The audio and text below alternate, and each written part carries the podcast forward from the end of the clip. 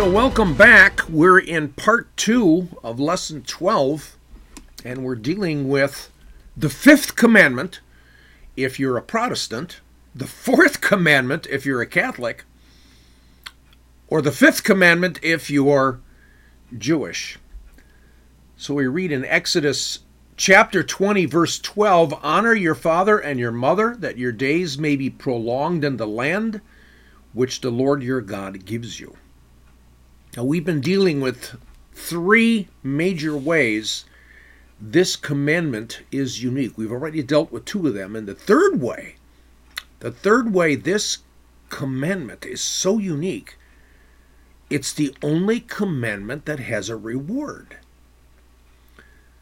Now, Dennis Prager says, yes, we can look upon this as a reward, but maybe it's not a reward. Maybe it's really God saying there's a reason why you honor your parents.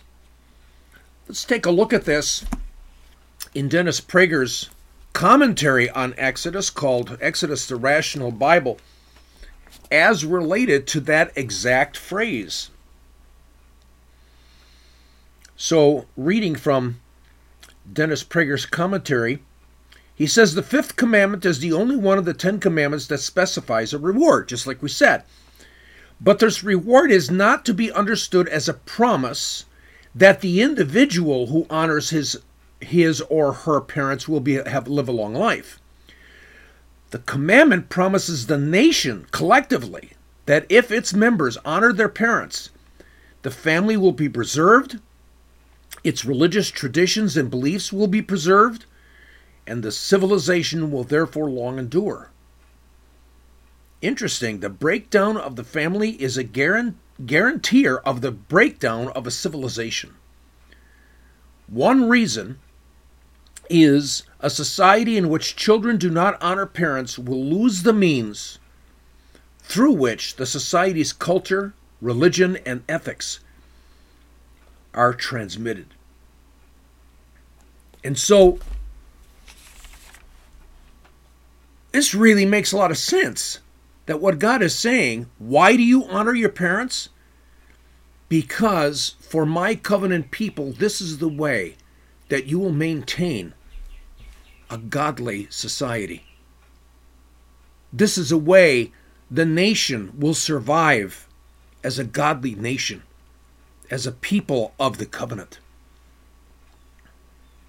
Dennis Prager also goes on to say that another reason why honoring parents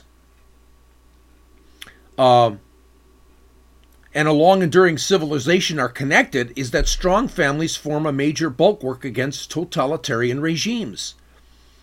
A standard feature of totalitarian regimes is the shifting of children's loyalty and obedience from the parents to the state. One of the first things totalitarian regimes seek to do is to weaken parental authority and replace it with the party or the state.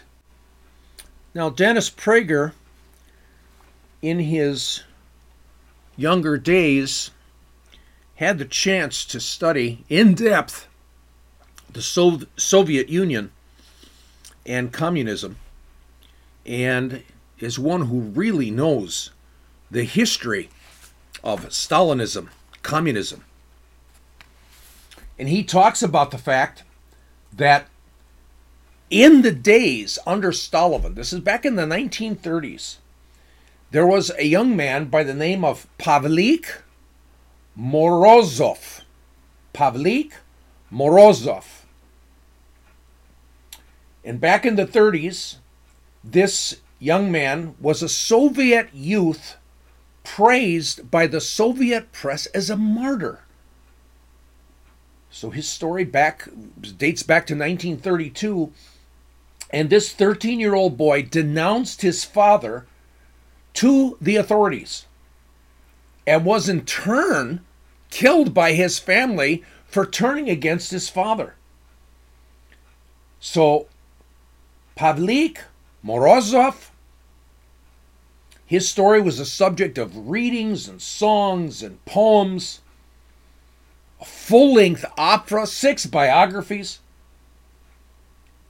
His politicized and almost mythological story was used to encourage students under Stalin and the Soviet bloc to also inform on their parents. And again, this is a prime example of how a totalitarian regime wants to gain power, and the only way that they can gain power from a scholarly point of view and from real history is by transferring the loyalty of kids to their parents, of loyalty of the kids to the state. Now, Dennis also talked about that the breakdown of the family is a guarantee of the breakdown of a civilization. I'm reading from an article that's found at the website called the trumpet dot com. Now, what I've done is at the website, I've included that link to this article so that you can actually access it yourself. So just go to the website, w w w dot light of menorah dot org, and uh, find the picture for lesson two, uh, uh, or lesson, part two of lesson twelve. And uh, underneath there, you'll find the introduction to the session, and in there, you'll find the link to the article. But the uh, author of the article is a, a scholar by the name of Gerald Flurry, and he talks about and refers to Edward Gibbons, who wrote his masterpiece, The Decline and Fall of the Roman Empire. And Gibbons identifies five major causes that contributed to the fall of the Roman Empire. First, the breakdown of the family. Second, increased taxation. Third, an insatiable craving for pleasure. I, I, I want you to recognize these and think about our United States today, the culture that we live in. Fourth, an unsustainable buildup of armaments, arm, armaments. And fifth, the decay of religion. Now, what's fascinating here is the author, Gerald Flurry, goes on to show, listen, that Edward Gibbons, this historian who wrote The Decline and Fall of the Roman Empire, he's got sound basis for saying that one of the major reasons why the Roman Empire fell was because of the decline of the family, when he refers to Seneca, the great philosopher and Roman statesman dated four B C to sixty-five A D. Seneca, the famous Roman philosopher, he warned that Rome would fall, even telling people why it would fall. The people scoffed and ignored his warnings.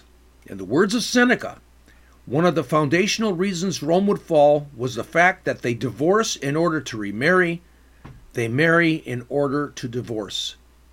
Seneca warned that the family breakdown would destroy the Roman Empire. And again, the author of the article makes an interesting statement, and he says, take an honest look at Western societies today. Our parenting is exactly the same. The sanctity of marriage has been abolished. It seems like Seneca, his words, are applicable today as well. And in this article from The Trumpet, the history of Rome confirms what the Bible teaches about marriage and family. In May sixteenth, nineteen ninety-nine, the Washington Post editorial by David Blankenhorn, founder of the Institute for American Values, was quoted as saying, the most important predictor of criminal behavior is the father's absence. The author then agreed with Blankenhorn by saying, the two-parent household has been universal across both time and geography. Do you get that? The two-parent household has been universal across both time and geography all over the world for all of man's history. God puts parents in such an awesome position. And again, this is the God of history. And here we have historians and, and, and scholars recognizing this as a universal historical truth. The family is in such a heavy, weighty, awesome posi- position. And civilization depends upon it. So I really am thankful for Dennis Prager's comments on this. This makes so much sense. It's more than a personal reward. It's a promise of Yahweh, Adonai, our Lord. For us, if we want to ensure a well-ordered, peaceful, prosperous, and good society, we honor our parents and the preservation of the family. And truly, it's a bit scary to see how the U S has gone the way of ancient Rome. U S A has turned against God's universal creation and order. So now the question becomes, how do we give glory to our parents? And remember, that Hebrew word is kavod, which gives the picture of weightiness or heaviness. The weightiness and heaviness of the position of God in our lives, and the weightiness and position of our parents, our mother and dad, in our lives. There's one scholar in one of many articles I've been reading about this topic agrees that definitely honoring parents is not obeying them. But honoring them has aspects of trying to please them, to praise them, to be kind to them, to provide for them, to be courteous to them, and to regard them as having a significant position in our lives, not meaningless, and to acknowledge them, respect them, and realize that they're an immense force in our lives. So we may not always obey them, we may not always agree with them, yet we never dismiss their high position in our lives. We never dismiss God's exalted position of our parents in our lives. Remember, there's only two in the Bible who are to be ascribed glory. Remember, that Hebrew word is kavod, which can mean honor. And that is God and our parents. But let's not forget, it seems as if, now we started this off, that it's only moms and dads in the covenant. If they're not in the covenant, if they're not godly people, they're not living in the life of faith of God, it seems like this could be the reason for not honoring parents. If our parents are not part of God's people, oh yeah, and they could sin, definitely. They could be weak parents. We'd say, no, my parents are part of a godly people, and they focus in their lives on God. I, I disagree with them. I, I don't think they were great parents and so on. But God orders me to honor my parents. Dennis Prager wrote a small book called The Ten Commandments, Still the Best Moral Code. And he seems to summarize it this way. Finally, there are many ways to honor parents. The general rule is this. They get special treatment. Parents are unique, so they must be treated in a unique way. You don't talk to them in quite the same way you do anyone else. For example, you might use expletives when speaking to a friend, but you don't do that with a parent. You don't call them by their first names. And when you leave their home and make your own, you maintain contact with them. They don't owe you anything.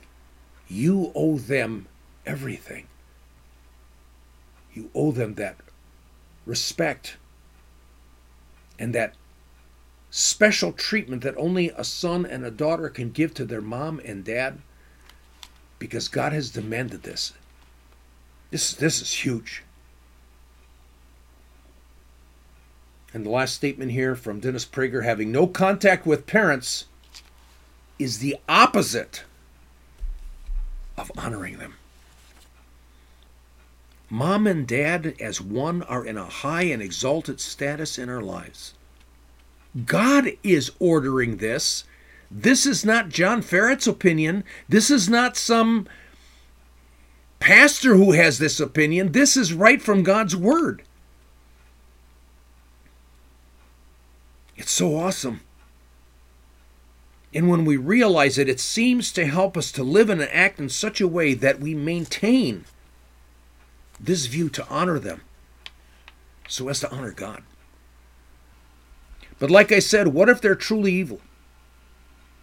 Today, this is more true than ever. Just imagine, there are parents today who are pushing their children, even, even to three years old, into sex change surgery. Parents who are abusing the innocent ones. This is beyond horrible.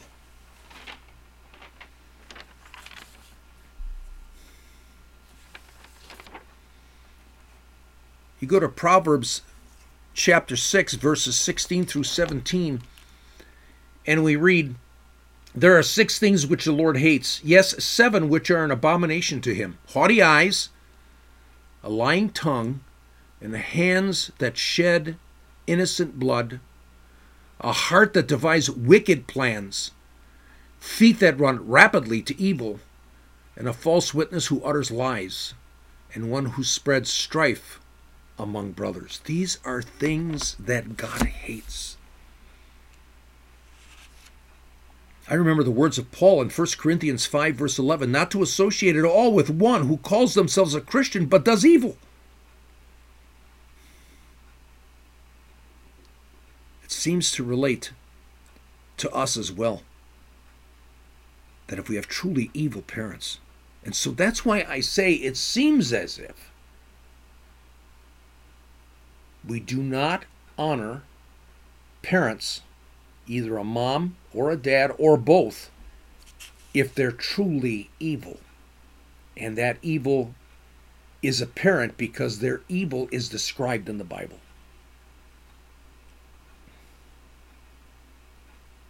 Perhaps they lost their amazing status that God has placed them in, the position of importance, awesome influence in our lives.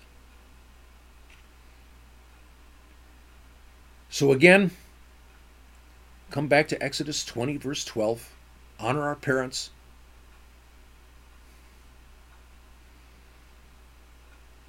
It seems to be a teaching. This is for godly parents, parents in the covenant. They can be given glory, to be revered and respected, just like we give glory to God, or kavod to God. But they're sinners like us. They may not be the best parents. They may have made serious mistakes.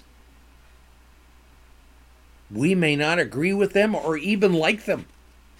The Bible doesn't say a command that you have to like your parents. The Bible does not say that you have to love your parents. The Bible says that you have to honor them. This is what God is demanding of us. Now, we're not Israel. We're disciples of Yeshua as Christians. And in Christianity, we basically say the Ten Commandments, the Aseret HaDevarim, the Ten Statements of God, Exodus chapter twenty, verses one through seventeen. This is fundamental to our religion. It's almost as if this is a litmus test for being a true disciple of Jesus. Could it be that you can tell someone is a real Christian? You can tell someone is a true disciple by observing how they honored their parents. And so indeed, as a covenant people, as ones that want to live as true disciples of Adonai Yeshua, I remember Jesus saying something on the night before he died. There was no New Testament. All they had was the Hebrew Scriptures, the Old Testament, and the fundamental books of the Old Testament was the Torah. And Jesus says, if you love me, keep my commandments. And these ten,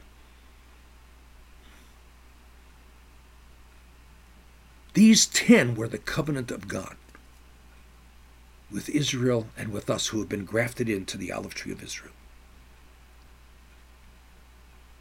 So will we truly live this out?